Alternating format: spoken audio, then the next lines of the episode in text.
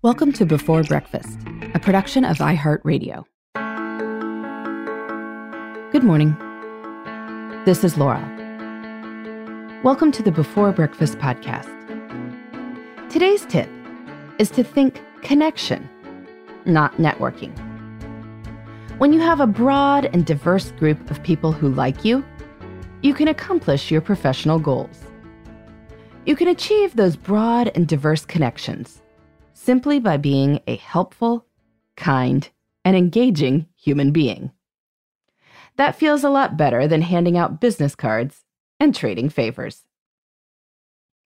Today's tip, like some others this week, comes from Ashley Stahl's book, You Turn Get Unstuck, Discover Your Direction, and Design Your Dream Career.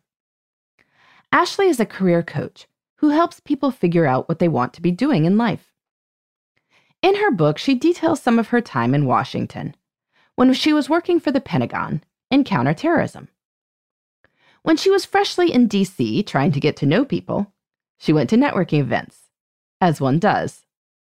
But it turns out that one of the most interesting and useful connections she made was a cab driver.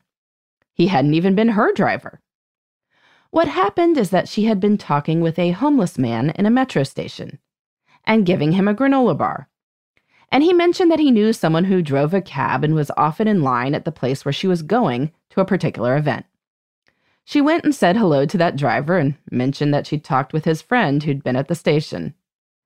After a while, with her going in and out of the event to talk with the driver, who seemed a little bit more interesting than the suits at the event, he mentioned that he sometimes drove for some people at the White House and could help Ashley get a meeting with them. Not bad, right?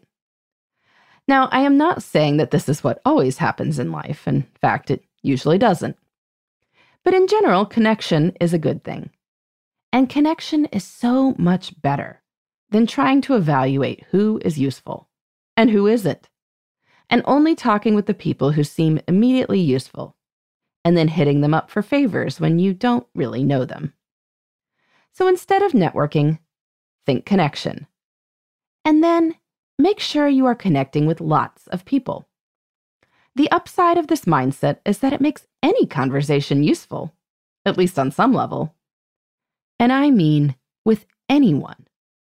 The postal clerk you get to know every time you bring in samples to mail to potential clients. The people in your running group. The lady who is always out on her porch two blocks away from your house. People at your house of worship or the other parents who are always there when you bring your kids to dance class. Now, I am not saying don't bother with professional networking events. Your hit rate for immediately valuable professional opportunities is obviously going to be higher at an event that is for your industry and involves people who have the ability to make decisions. Of course, you should go to those. But again, go with the goal of connection, not networking. Get to know people, make friends. Even if it doesn't lead to anything professionally, you will have really cool people to hang out with at the next networking event. And that is fun too. And it also happens that we often need different things in life. And it is the randomness of knowing lots of different people that can help there, including the random people that the people you know happen to know. I was reminded of this recently while reading a blog post by Kristen over at The Frugal Girl. She had been living with her parents after a personal crisis, and she wanted to find her own place where she and her girls could live. Multiple places fell through, and since she is self employed, the approval process was always harder. Then, in the midst of this, her mom went to her Bible study and shared what Kristen was going through. One of the women in the group informed her that her son's tenants had just informed him that they were moving out in a few weeks. Kristen applied before the home was even listed for rent and was approved to move in. All sorts of connections matter. The more you have, the better. So instead of networking, think connection. You'll connect with more and different people and probably enjoy the process more too. In the meantime, this is Laura.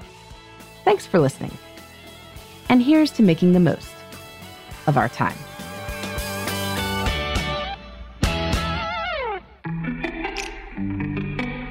Hey, everybody. I'd love to hear from you. You can send me your tips, your questions, or anything else. Just connect with me on Twitter, Facebook, and Instagram at Before Breakfast Pod. That's B E, the number four, then breakfast, P O D. You can also shoot me an email at beforebreakfastpodcast at iheartmedia.com. That before breakfast is spelled out with all the letters. Thanks so much. I look forward to staying in touch.